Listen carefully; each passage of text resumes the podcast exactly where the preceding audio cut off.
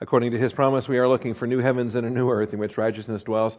Therefore, beloved, since you look for these things, be diligent to be found by him in peace, spotless and blameless, and grow in the grace and knowledge of our Lord and Savior Jesus Christ. Our growth comes through the scriptures. We are once again in Proverbs chapter 12,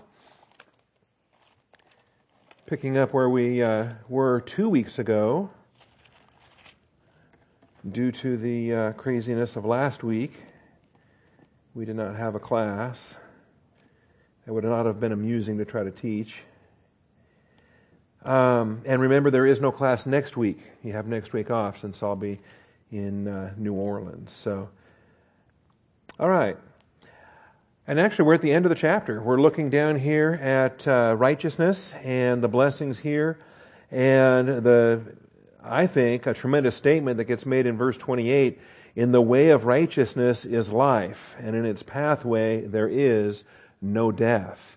And we have a statement here, I believe, that we can combine with other passages from the Old Testament that portrays a very clear uh, soteriology, a clear statement of life and death in, in spiritual terms, not only as we would understand it on a positional basis, but also on an experiential basis.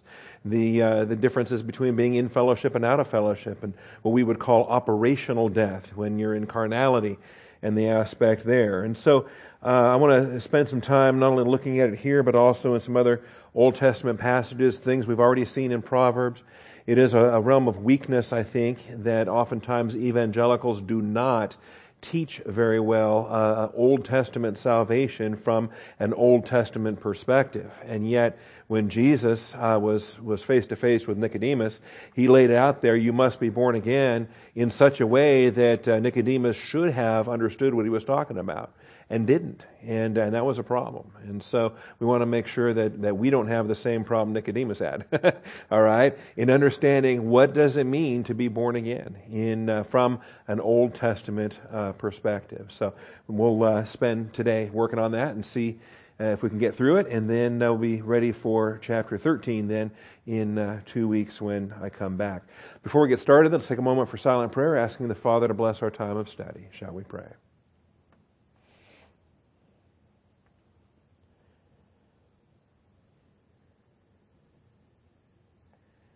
Almighty Father, we do come before you this morning, thankful for your truth, rejoicing in your faithfulness, and uh, and just blessed, Father, so blessed to uh, have the perspective we have in the church age, Father. We uh, have been given more than than any stewardship has ever been given. We have the Hebrew canon, we have the Greek canon, we have the permanent indwelling of God, the Holy Spirit. Uh, Father, we have um, the, the, the, grace provision that's made for us to study the Word of God in ways that uh, other believers of previous ages were not provided for. And so here we have it, Father. And I thank you for what you've designed us for. We call upon your faithfulness now to, uh, to open our eyes and help us, Father. Help us to think in, uh, to, to, to walk in somebody else's shoes, to put ourselves in uh, the position of an Old Testament believer and uh, sometimes that's hard. So uh, provide for us to do so here this morning. I thank you, Father, in Jesus Christ's name. Amen. All right. And so as we are in point 11 in the outline, I'll just put the slide up here that has all the subpoints on it. It's that one right there. Chapter 12 concludes with a six verse poetic structure, contrasting the practical benefits to applying personal and public wisdom with the sad consequences for not doing so. And from verse 23 through 28, the structure of the Hebrew lends itself to understand it as a unit uh, in, uh, in the poetry here of this. And, and it's very practical. A prudent man conceals knowledge, but the heart of fools proclaims folly. And so, boom, you have a very practical verse that tells you when it's a good idea to shut your mouth. okay? Don't just be flapping your gums all the time. There's, there's a, a good time to just stay quiet. And uh, the heart of fools proclaims folly. That's a guy that just can't learn to, to uh, close his mouth and quit proving to everybody what a fool he is. Uh, likewise, in verse 24, don't be a slug. Uh, the hand of the diligent will rule, but the slack hand will be put to forced labor. And so, if you got a, a hardworking, industrious guy and you got a lazy slug, uh, you know it's not going to take too long, and the one is going to be working for the other, and it's not going to be the other way around okay? Because that's just the way it works. That's the way this world operates. And uh, God the Father designed it that way in, uh, for, for humanity to function. Uh, anxiety in a man's heart weighs it down, but a good word makes it glad. Well, yeah, we get that. Even an unbeliever can get that. So much of this is practical. Even an unbeliever identifies with it, just in terms of temporal life, in terms of establishment life principles. And uh, you go around uh, being anxious all the time, being a worrywart, being the, you know, what do you call that? The, the, the negative Nelly or whatever. I mean, yeah, that's not going to be good for you, and it's going to wear you down. And so, uh, a good word, um, yeah. And so, I think uh, some of this drives the whole uh, uh, psycho heresy industry. I think uh, people pay good money to be told nice things and uh, to be told that they're good people and to be told that they're okay. And there's nothing wrong with them. They just have a, a sickness or a, a syndrome or here, take this pill and you'll be okay. And, and they'll pay good money to be told that they're good people and that whatever their problems are is somebody else's fault. And, uh, and so they, they call that a good word when we know it's just a lie. But, but that even, even their pursuits of those things, I think, testify to the truth of, of God's word. Verse 26 The righteous is a guide to his neighbor, but the way of the wicked leads them astray. And uh, that's these, these all are self evident, I think. They preach themselves. Uh, verse 27 uh, goes well with verse 24. A lazy man does not roast his prey, but the precious possession of a man is his diligence. If a man is diligent, then he can lose everything and, and be okay because he's diligent and he can start over and, uh, and because he's diligent and uh, the provision is there. All right. And then finally we get to verse 28. And the way of righteousness is life, and in its pathway there is no death. And so this is now subpoint E. Let's get through these. We covered these already A, B, C, and D. And then now E. There it is. The way of righteousness is life. This is a tremendous statement that recognizes positional sanctification, experiential sanctification, and the assurance of ultimate sanctification. So all three phases or all three realms that we talk about when it comes to being saved. And uh, the, the positional aspect, the experiential aspect, and then of course the ultimate aspect when we are absent from the body and at home with the Lord, when we are face to face with Jesus Christ in, in eternity. And uh, all of the, the sin and all of the, the things of, of mortality are gone in, uh, in ultimate sanctification. We're talking about a way, we're talking about a life, and we're talking about, uh, in fact, two terms for way. There's a way and there's a pathway in the A part and the B part of, uh, of this verse. And so it speaks of the overall course of the journey, but then it also speaks of the individual segments of that journey, individual portions of that journey. And uh, in all of this, of course, we want to be conformed to the Word of God. We want to be adjusted to what God has revealed in His Word. And so there's the way of life. And um, and I like that. I like how uh, when I was a child, I, I, grew up with that. I learned about the Christian way of life, and that was the terminology. And we learned that if you are a born again believer in Jesus Christ, now you have this new, uh, this new mode, this new way to operate called the Christian way of life. And and you started learning very quickly as you were faithful in the Christian way of life that you were going to be um, kind of the, the the odd duck you were going to be uh, the the alien and the stranger in this fallen world, and then folks were going to look at you like like there's something wrong with you, okay? But there's nothing wrong with you. There's everything right with you. You're walking in the Word of God as a born again believer in Jesus Christ. And so it's described here. All right. In the way of righteousness is life. And this is, um, I, th- I, think, clear. Now, it's not the first time we've encountered this. It's, it uh, came up previously in chapter 8 in the parental wisdom portion. We discussed this already in terms of uh, the uh, that deep passage that describes Jesus himself and uh, the birthing of his humanity. So let's remind ourselves of, of these principles, okay? But um, the idea that uh, believing in Jesus Christ for eternal life is, is a, an invention of the New Testament is sad. How could that possibly be true? How did, how did people get saved up until, you know, prior to 33 AD, okay? Or prior to the, the point of time when, uh, when, uh, when Luke writes the book of Acts, okay? When we get Acts 16.31 or we get Acts uh, 4.12 or we get, we get other verses, you know, that we use a lot. or in the in the 70s and 80s AD when John writes John 3:16 you know or before John 3:36 before before we had some of our favorite gospel verses right before Romans 3:23 and Romans 6:23 before any of that found its way in scripture how did uh, born again regenerate parents Jewish parents Gentile parents doesn't matter how did any regenerate parents give the gospel to their children what did they, how, what was their, what were the verses that they employed? How did they take animal ritual and relate the reality of the doctrine that that shadow ritual contained?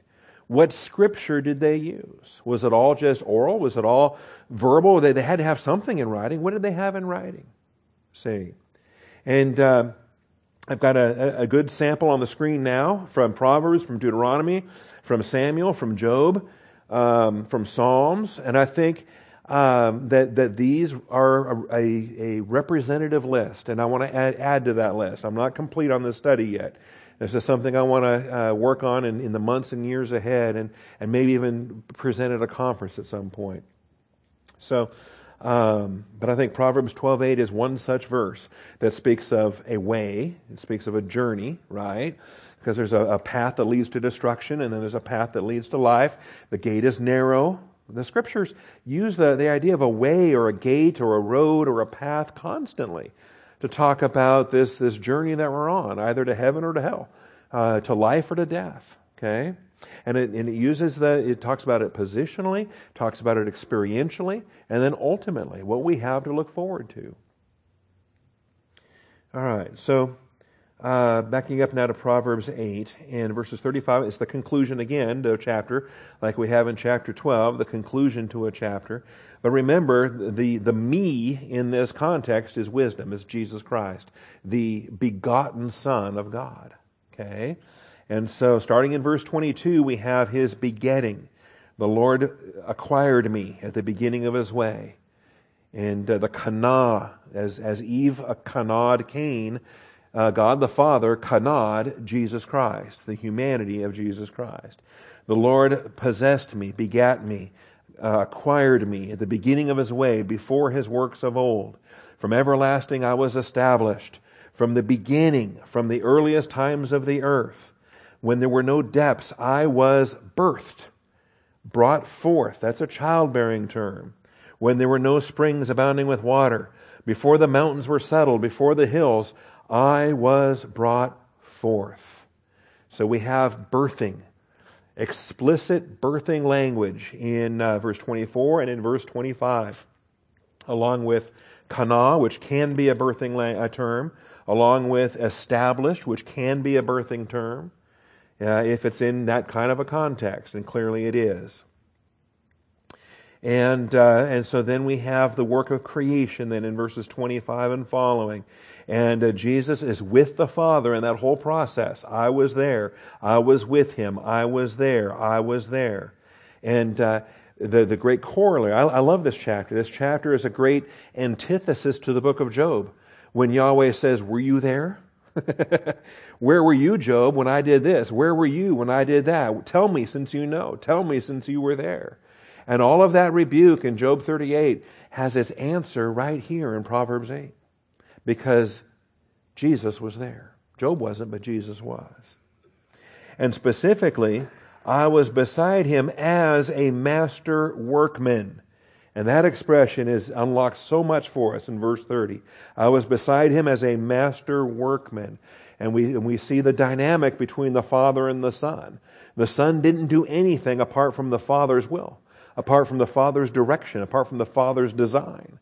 Because uh, until we get to verse 30, as we look through all these verses, it kind of looks like the Father's doing all the work. And the Father's doing all the work, and Jesus is just standing there watching him. Okay? Right? Does, do you read that as well? Does it read like that to you as you're looking at these verses? So, uh, as it says, before the mountains were settled, before the hills, I was brought forth. Verse 26, while he had not yet made the earth and the fields. That seems like the Father did it nor the first dust of the world. When he established the heavens, I was there. And so it kind of seems like he was there, but the Father was doing all the work, right? Until you get to verse 30 and you realize, wait a minute, he was the workman. He was the master workman, the carpenter. The Father was the architect, the Son was the carpenter, and they're working together in this process. I think it's a beautiful thing. And, um, and, and until you get to verse 30, though, I think there's that tension is building and building and building, intentionally so. Um, and, and, and it's not really a problem in Proverbs. It only becomes a problem when we get to John and when we get to Colossians and we get to uh, the, the New Testament passages that tell us that God the Son is the one that created everything. Okay? John 1 and, and Colossians 1 and, and so forth. But I think verse 30 is what reconciles them both in, in a very beautiful way. All right. So I was beside him as a master workman, and I was daily his delight. Daily. Now, if all there is is Father, Son, and Holy Spirit, why do they pay attention to daily? Because they've created an existence. They've created a universe. They've created a physical dimension. And in that physical dimension, time is, is, is going by. And now the eternal Godhead is operating in fellowship one with another on a daily basis. And so daily his delight, rejoicing always or playing always before him, rejoicing in the world his earth, and having my delight not in angels, but in the sons of men. All right. And so this is a, a powerful thing. And so we have this context here that we have the universe, we have the world. It is His earth, and the the uh, the pinnacle of that plan is not angelity but humanity.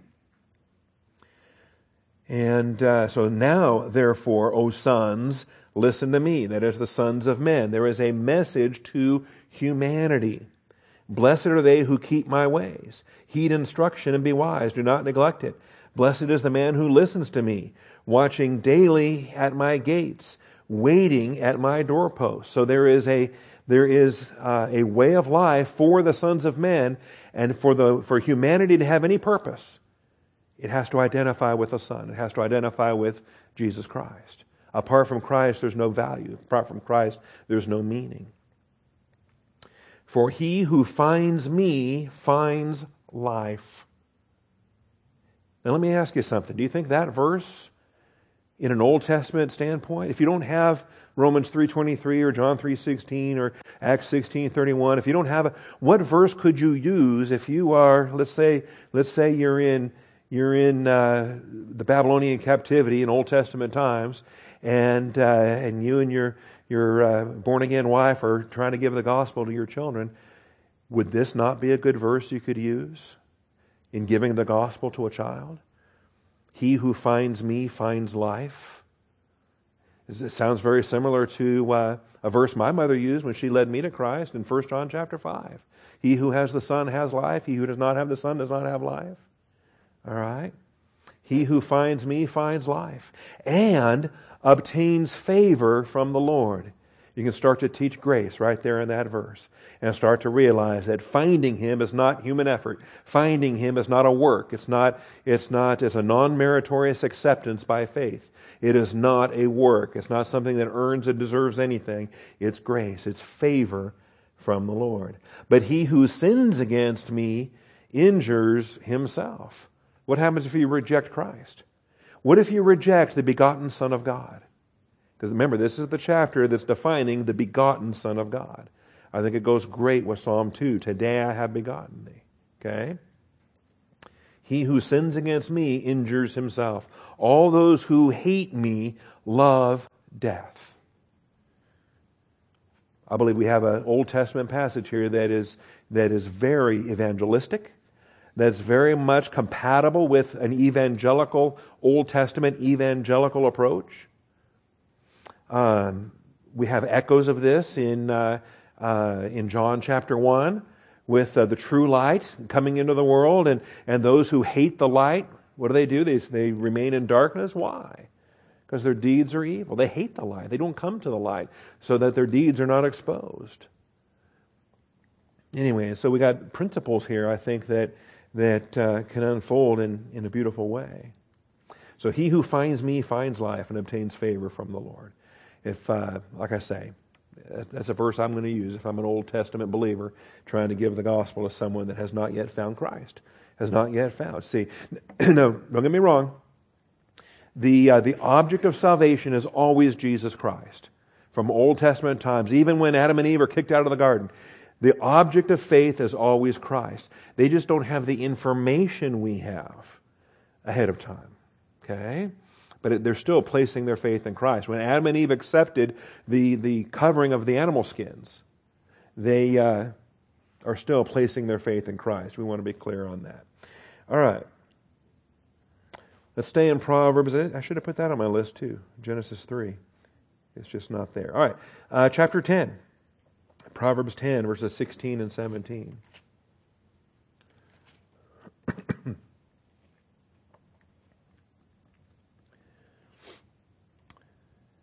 the wages of the righteous is life, the income of the wicked, punishment. Does that sound familiar? I got a verse here that talks about wages. Okay. I got a verse here that talks about righteousness, a verse that talks about life. Ah. And this is, you know, a thousand years before Romans 3.23 ever shows up. The wages of the righteous is life. The income of the wicked punishment. Now, clearly, you can teach that positionally. You can teach that experientially. We can use this on an evangel- uh, evangelical basis to, uh, to an unregenerate person that, that needs to receive eternal life. And then we can teach it a second time to someone who has eternal life but needs the experiential application for how to walk in the light and how to, uh, to live this out. He is on the path of life who heeds instruction, but he who ignores reproof goes astray. And so uh, there's a difference between being put on the path and then following the path. And you can have life, but then get off the path. See? Unless, well, okay, there's certain theologies that don't let you do that. but the Bible says you can do that. Okay? That you can be born again, saved, and then not run with endurance the race that's set before you. Sad, isn't it? But that's why we're commanded to run with endurance the race that's set before us. So, uh, there it is. He is on the path of life who heeds instruction, but he who ignores reproof goes astray. And this is why in the very first chapter, after we've gone from parental wisdom now to personal and public wisdom, you can ground your child in the Word of God as the maybe do the best job any parents have ever done in the history of parenting. All right? But then when they leave home and they step into their own generation, what happens? They have to make the application themselves. They have to do so in their own priesthood, from their own volition, in their own want to. They have to then maintain their, their own walk on that path. You can't make them do it. And so uh, there it is. Anyway, that's another passage I would use. Again, if I'm an Old Testament believer and I, I, wanna, I want my uh, children to understand that, I want my children to understand that they must be born again. Okay? I want my children to understand that simply being a biological descendant of Abraham is not salvation. See, these are the lessons that Jesus was giving, and he was giving the Pharisees, he was giving uh, his, his Jewish audience, and every message he gave contained within it the sense that they should have known it already. They should have known already. That, you know, don't claim that you have Abraham as your father as if that counts for something. All right? You must be born again. And so, um, simply being, being born into a Jewish family does not give you eternal life.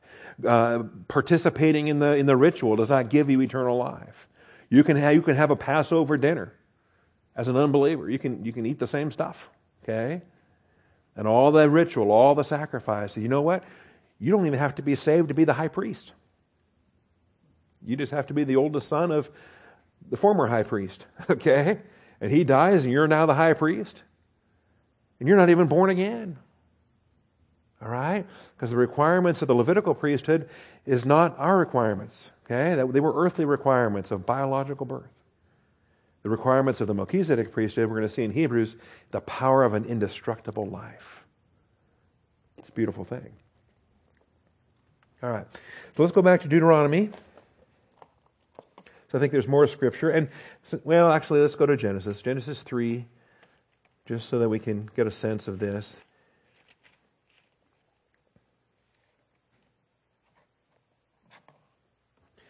Genesis 3 On the day you eat of it, you will surely die, right?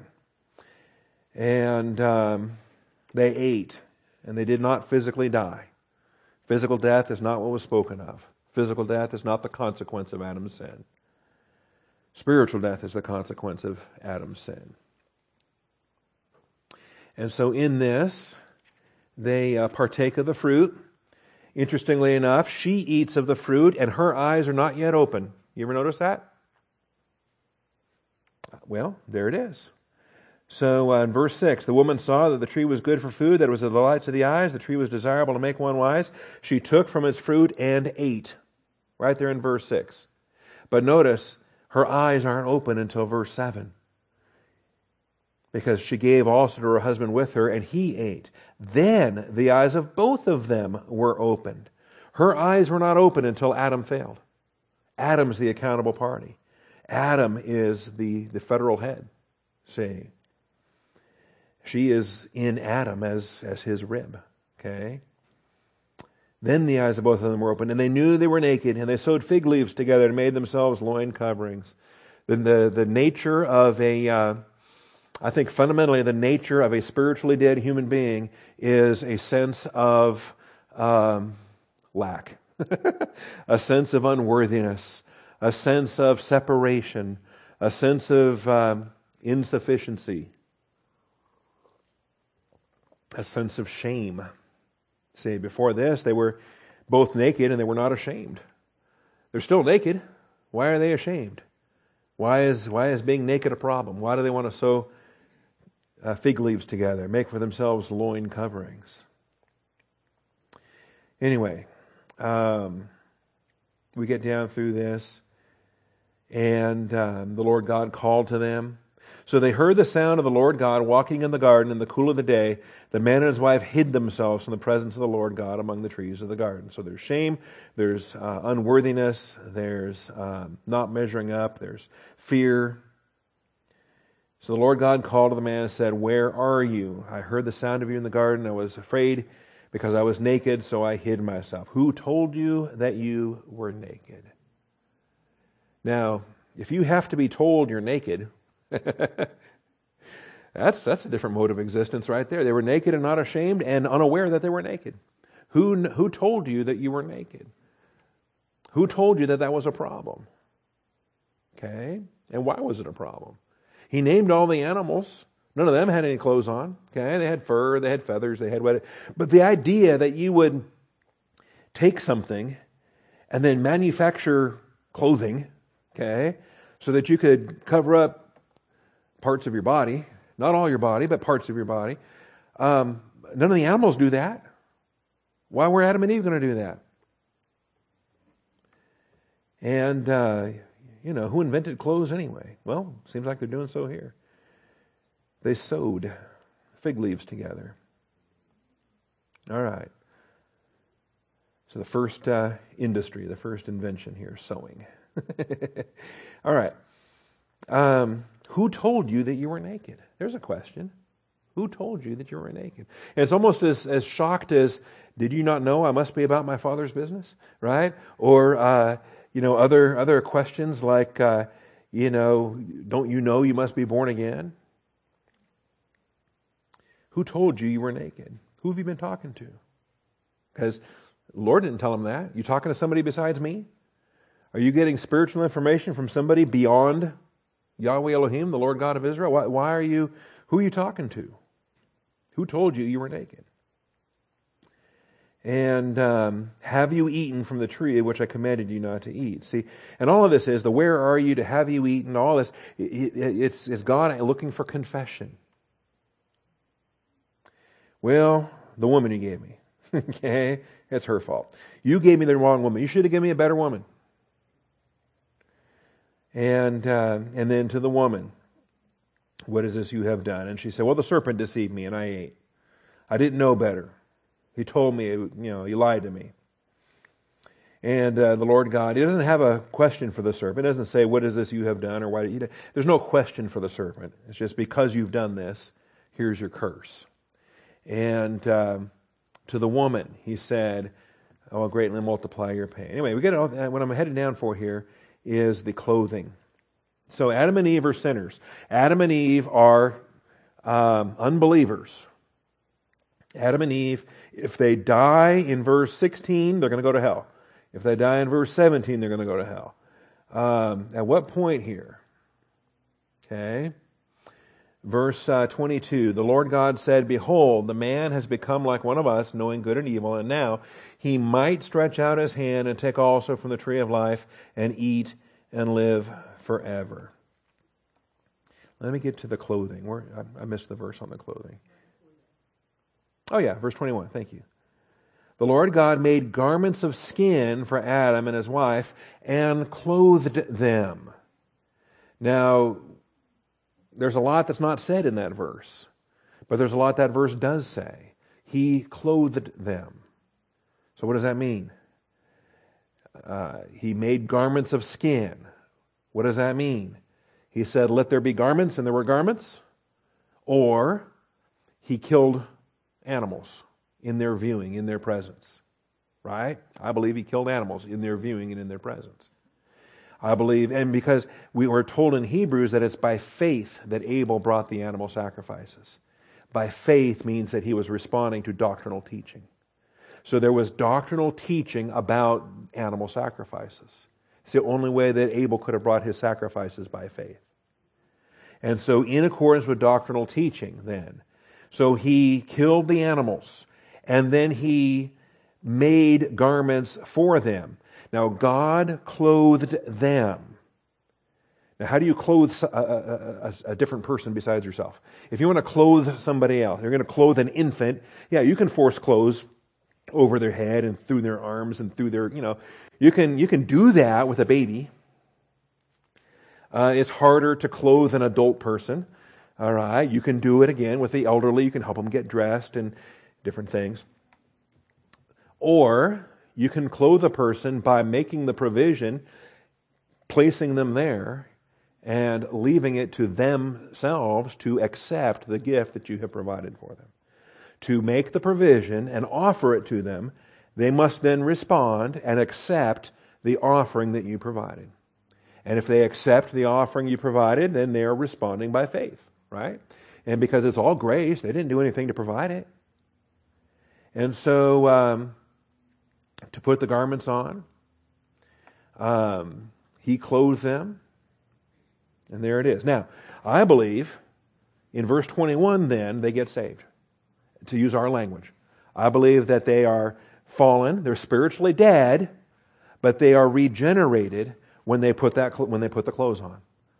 That when they, when they, by faith, respond to His provision, by faith, they are again. You know, they could reject it. They could just say, nope, we're fine. Fig leaves are great. We're going to stick with these. And in fact, we're kind of done listening to you anyway. We're going to go over here and, and, and start following this serpent guy. Um, no, they listen to the Lord. They put on the garments. And then the Lord God said, Behold, the man has become like one of us, knowing good and evil. And now he might also take from the tree of life and eat and live forever. We have a problem here. He's saved. His nakedness is covered. Okay. The sin is not removed, but the nakedness is covered. That's what Old Testament atonement's all about, the covering of the nakedness. And so, but now we have an issue. Now he's got a, he's got a corrupt body and, uh, and he might eat of that tree of life and eat and live forever. I can't imagine having eternal life in this body. How, how horrendous would such a thing be? You know, you talk about zombies body of the living dead. Okay? Imagine this mortal body that can't die.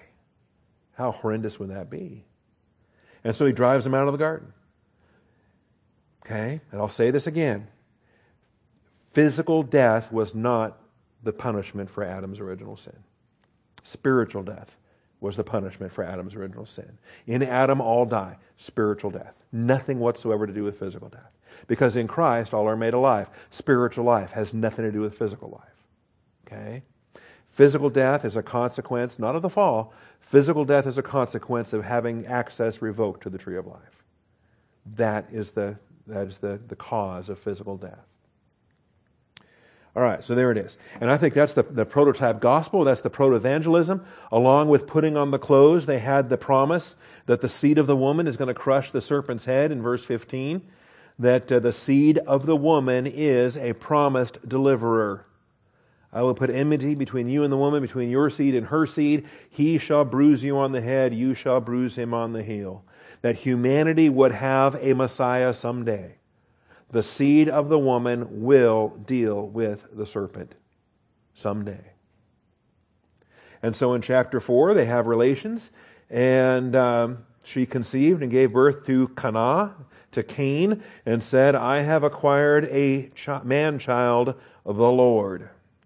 And um, perhaps even thinking that this is the seed of the woman promised right here. And again, she gave birth, most likely twins. Rabbis thought they were twins because there's only one relations, but there's two birthings, one conception, two birthings. She gave birth to his brother Abel, and Abel was a keeper of flocks. Cain was a tiller of the ground. And so we have the thing there. All right. So there, I think, is, is our proto, prototype evangelism. Uh, but Scripture now, what Scriptures would we use? We could use this. We could use Genesis 3. We could show the clothing of the skins. We could use Genesis 3 in our evangelism. I think we could also use Deuteronomy in our evangelism. Deuteronomy 8 3.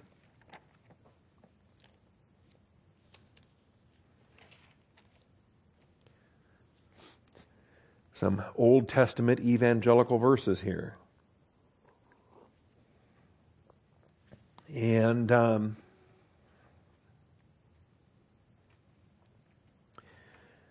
this is uh, Jesus cited this right in his temptations. This is this meant a lot to him.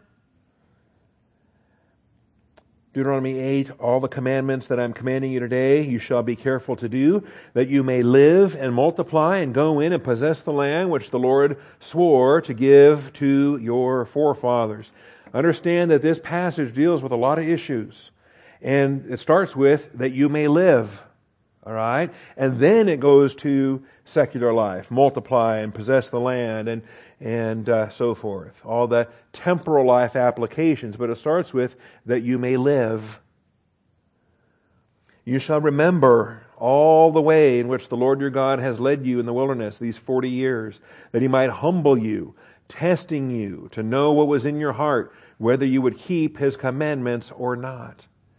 And so we have the, the, right from the beginning of this chapter, we have the recognition that Israel is a covenant people. They are a unique people. They are unique in all of human history. They stand before the Lord and that He humbles them, that He provides for them, that He tests them, and that the testing is a heart testing. It's not legalism. It's not external ritual. It's not how good you can be at remembering all the, all the procedures and legalism of, of, uh, of process, it's heart obedience. He humbled you and let you be hungry. He let you be hungry. Why does God let you be hungry? So that He can feed you. He let you be hungry. Isn't that great? Isn't God great to let you have testing? Isn't He great to let you have, uh, you know, problems and testing and circumstances? So don't complain that you're hungry. Say, thank you, God, for letting me be hungry. Because you let me be hungry, you then let me accept your provision. You let me accept your grace. He fed you with manna, which you did not know, nor did your fathers know, that he might make you understand that man does not live by bread alone, but man lives by everything that proceeds out of the mouth of the Lord. And so they learn on day one that there's, there's bread and then there's bread. There's, there's earthly bread, but then there's everything that proceeds out of the mouth of God and we want to seek first the kingdom of God and his righteousness. All these other things will be added unto us. Okay? The foundation for what Jesus taught in the Gospels comes here. It's in the Hebrew canon. Man does not live by bread alone, but man lives by everything that proceeds out of the mouth of the Lord. All right, that's a grace provision. There's other things here. Your clothing did not wear out on you, nor did your foot swell these 40 years. Can you imagine? You're walking in the wilderness for 40 years and you have the same pair of shoes you had 40 years ago. That wouldn't happen today. All right. so there it is. Thus you are to know in your heart that the Lord, know in your heart. See, salvation is always the recognition of truth and responding to a promise and trusting by faith. The Lord your God was disciplining you as a man disciplines his son. Therefore, you shall keep the commandments of the Lord your God, to walk in his ways and to fear him. and to fear him. So don't, don't promote secular life over spiritual life. It starts with spiritual life and uh, comes in that relationship as a son to a father. God disciplines you as a man disciplines his son. You got to be born again. You got to walk as a child. You've got to respond by faith and all these things. They're, they're in the Old Testament. They're in the Old Testament. All right. Um, Deuteronomy 30. There's a longer section, verses 15 through 20. I would use this passage as well.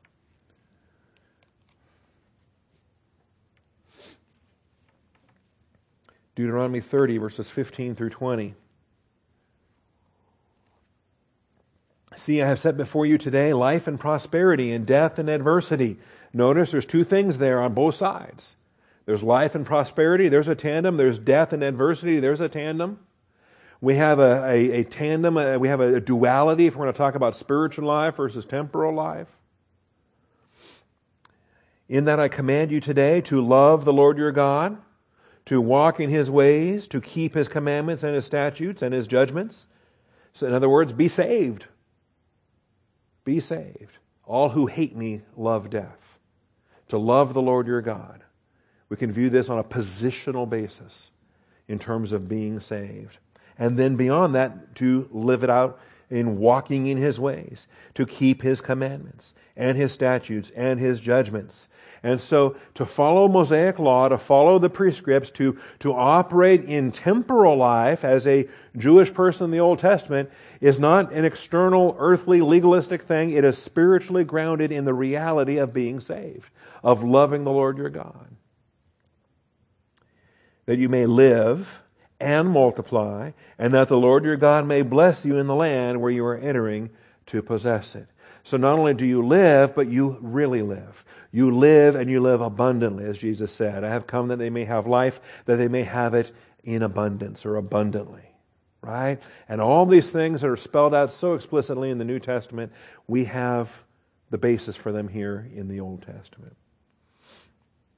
But if your heart turns away and you will not obey, but are drawn away and worship other gods and serve them. I declare to you today that you shall surely perish. You will not prolong your days in the land where you are crossing the Jordan to enter and possess it. And so this is the, the unique circumstance for Israel as the covenant nation.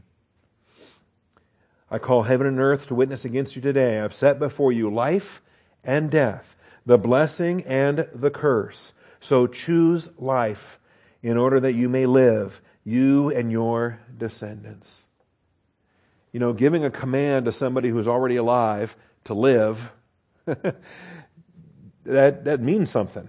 All right? That means that it's something bigger than just physical life. It's, it's, it's insane to talk to somebody that's physically alive and order them to be physically alive. They're already physically alive. But to say, I have placed before you life and death, so choose life. That's got to be something different than physical life. We've got to have a, a spiritual life that's in focus. You must be born again, and Nicodemus should have understood this. So choose life in order that you may live, you and your descendants.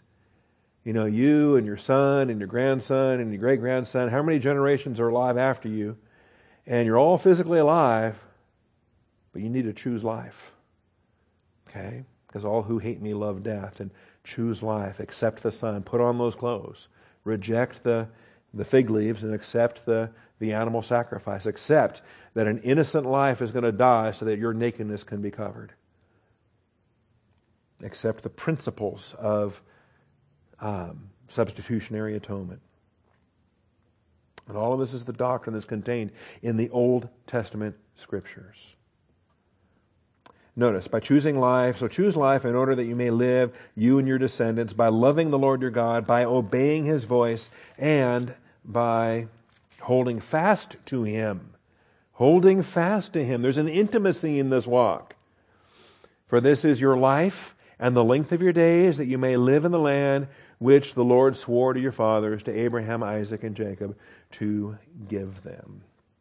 So, to operate as a born again believer in the Old Testament operating on this basis. All right, a few more. Uh, 1 Samuel 2 6. And so keep in mind, with Genesis and with Deuteronomy, with the Torah, we have some of the earliest scriptures, along with Job, we've got some of the earliest scriptures. The earliest written canon contains evangelistic doctrine, contains verses that would be employed by regenerate people in evangelizing the unregenerate, in telling a, a Nicodemus kind of religious person that you must be born again. All right, um, 1 Samuel 2 6.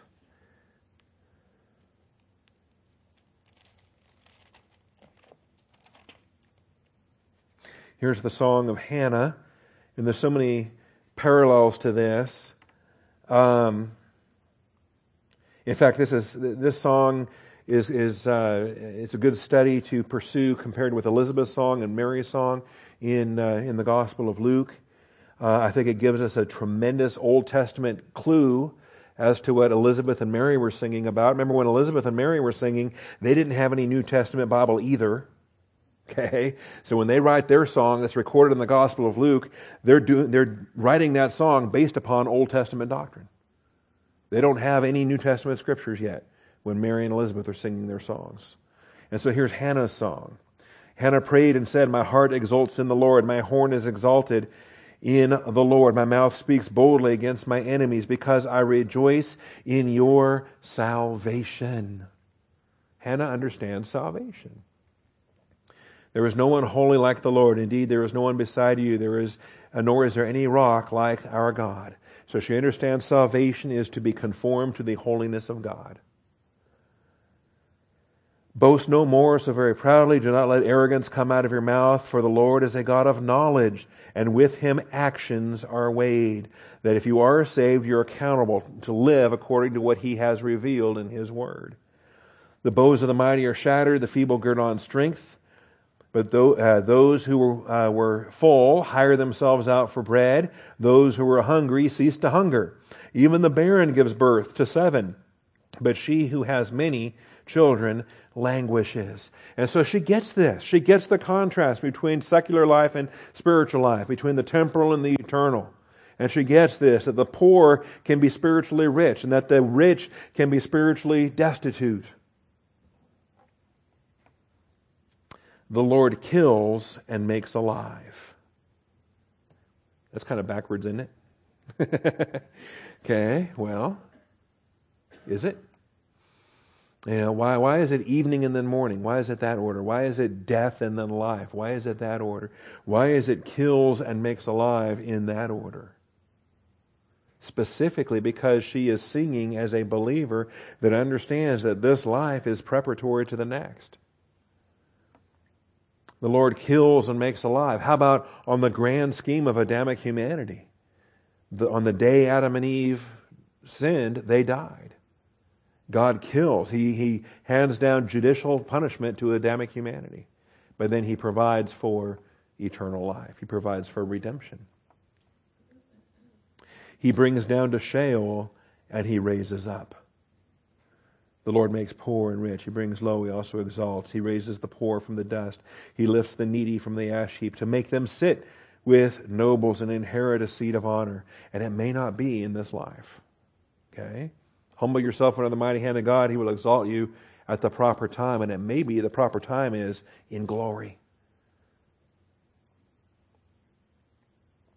All right. Well, this is a beautiful song, and she's singing it, and it conveys a tremendous amount of New Testament understanding, and she doesn't have a New Testament. She doesn't have Psalms. She doesn't have Proverbs. She doesn't have the prophets. She has Torah. All right?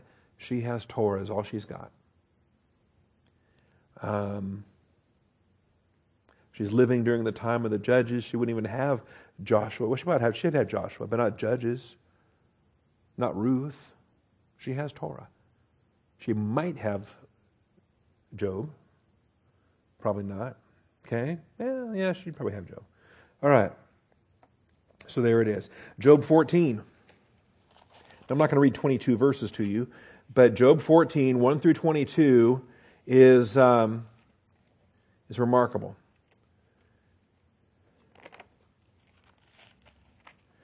The context for this, the setting for this is pre Abrahamic. Uh, the, the territory for this is, is Midianite. The, uh, the region here, uh, I think, is, uh, is very well correlates with perhaps um, doctrine that, that Moses would have been exposed to uh, while living with his father in law Jethro before the Exodus, all right, before he returned back to Egypt to redeem Israel. We have uh, the, the earliest of, of, of the scriptures right here. And um, context for this 1 through 14, or 1 through 22 man who is born of woman is short lived and full of turmoil. Okay? You know, raise your hand if your mom was a woman. That's, that's, that's all of us. Okay? But the point is, born of a woman tells you what? tells you that you have a perspective that the seed of the woman is the answer, is the solution.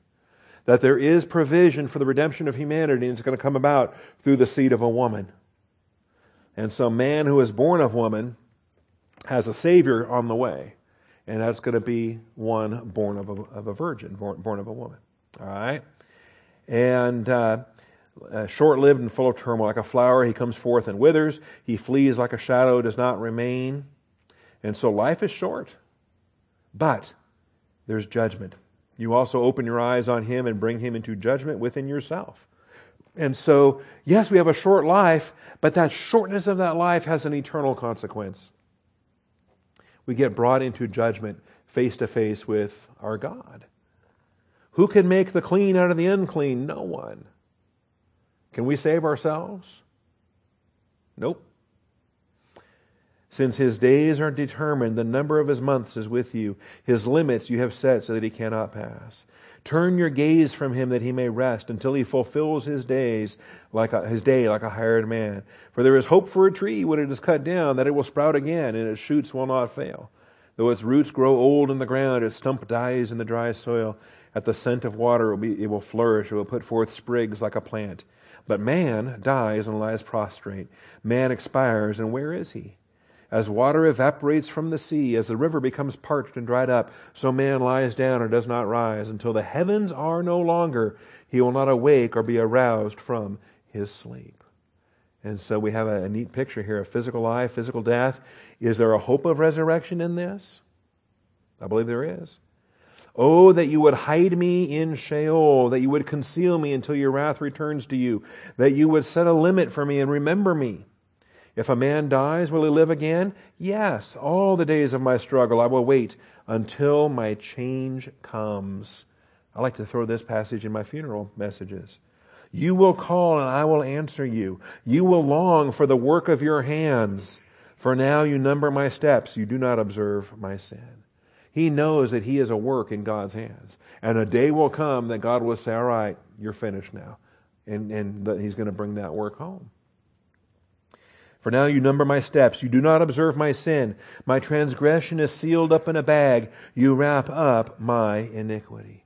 How does he understand the forgiveness of sin? How does he understand redemption and atonement and, and forgiveness and all of this? How can it be sealed up in a bag? Who does that? Who can make the unclean clean? This is Old Testament doctrine right here, and yet it's um, there it is. All right. The um, chapter 19. Chapter 19, verses 23 through 27. You know, the worst uh, sermon to ever listen to is the one right before a pastor goes on vacation. he tends to go long and over time and doesn't want to stop. So, you are officially warned. All right. Um, Job 19, verses 23 through 27. Oh, that my words were written. well, guess what, Job? They are. They're written down, and we're reading them right now.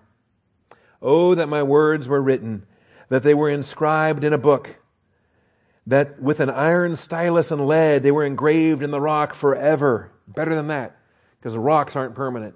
okay? Heaven and earth are going to pass away, but God's word won't pass away. Job, your words are re- recorded in heaven. And uh, as for me, I know that my Redeemer lives. Job understands the doctrine of the kinsman Redeemer. How does he understand that? He doesn't have the Torah. He doesn't have Psalms. He doesn't have Proverbs. He doesn't have the, the prophets. He doesn't have in the New Testament. But he knows that his Redeemer lives. He serves a living Redeemer. And at the last, he will take his stand on the earth. Not only is the seed of the woman going to come someday, that Redeemer already lives because Yahweh is the living God. And at the last, he will take his stand on the earth. Even after my skin is destroyed, yet from my flesh I shall see God. The body dies, but there is a bodily resurrection whom I myself shall behold, and whom my eyes will see, and not another. The first one I shall look upon. I shall know him, I shall know him. Okay? My heart faints within me. All right, well, there it is. Great doctrine. Psalm 49, verses 7 through 9. Psalm 49. more evangelicalism in the Hebrew canon. Psalm 49, verses 7 through 9. I'm, running out of time. I'd read the first, all these other verses here. Um, verse 5 Why should I fear in days of adversity when the iniquity of my foes surrounds me? Even those who trust in their wealth. Notice you can place your faith in the wrong object but there is a faith imperative and boast in the abundance of their riches. No man can by any means redeem his brother or give to God a ransom for him. Now they were expected to redeem the firstborn. They were expected to redeem their brother. They were expected to redeem property, to redeem a widow, to redeem a childless son, to redeem land that had been sold. They, they, they were expected to redeem a lot. And yet with all that redemption doctrine, they knew that they could not truly, they could do ritual, they could not redeem, in terms of salvation, anyone or give to God a ransom for him. For the redemption of his soul is costly, and he should cease trying forever, that he should live eternally, that he should not undergo decay. Do you want eternal life? You can't do it. You can't redeem it, but the Redeemer can accept the, the, the gift of the kinsman redeemer. Finally, Psalm 118. What do we know about Psalm 118? It's right before Psalm 119. All right? So you got the big long one that's easy to find, and then the one right before that one. Open to me the gates of righteousness. I shall enter through them. I shall give thanks to the Lord. This is the gate of the Lord. The righteous will enter through it. I shall give thanks to you, for you have answered me. You have become my salvation. So I don't have Romans 3.23 or I don't have Acts 16.31. I don't have John 3.16. I mean, let's just say I'm an Old Testament believer and all I've got is the Hebrew canon. Here's a good verse. Okay? Here's a good verse. And there's more. I'm thinking even now, how about, you know, Isaiah 55? How about, Ho, come to me, buy for me without cost? Okay? There's more. I think that we can find a tremendous wealth of evangelical gospel teaching in the Old Testament, and we need to do so. We need to do so. I think sometimes it's, uh, it's unfortunate that uh, dispensationals and covenant guys both, I think that they they confuse things unnecessarily. Salvation has always been by grace through faith. Faith has always been in Jesus Christ. Maybe under different names, maybe with a more limited understanding, of course. They didn't know the name of Jesus until Joseph and Mary gave him the name of Jesus. They were expecting Emmanuel, they were expecting other names. But uh, they, he gets the name Jesus, and that's now there is no other name given under heaven by which we must be saved. All right. Father, I thank you for this truth. I thank you for Proverbs 12. I thank you for the blessings of studying to show ourselves approved. We give you the praise and the glory, Father, in Jesus Christ's name. Amen.